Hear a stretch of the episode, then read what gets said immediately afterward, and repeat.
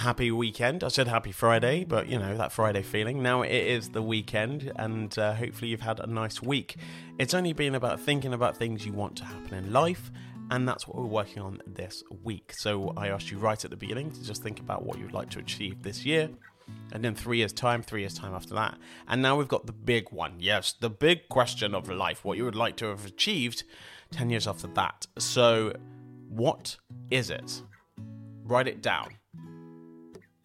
It can be huge. It could be a big deal or something that's going to take you a long time 17 years to learn how to do or to perfect. Maybe you want to get very good at making a Victoria sponge or a roast, right? And you're just going to give yourself a lot of time to be able to do that. That is absolutely fine if that is what you want to do.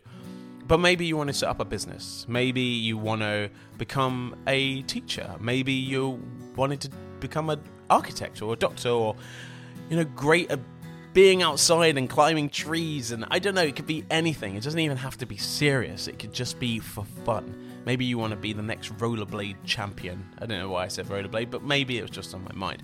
But yes, that big dream, the thing that you want to achieve. Now, it could be just owning a house building a shed, making a difference, clearing plastics in the sea.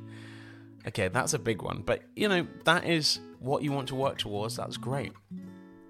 It's been quite a lot this week because I've made you think about things that most people just go, oh, I'll just worry about it when it gets there. But it's great to have those little notes down.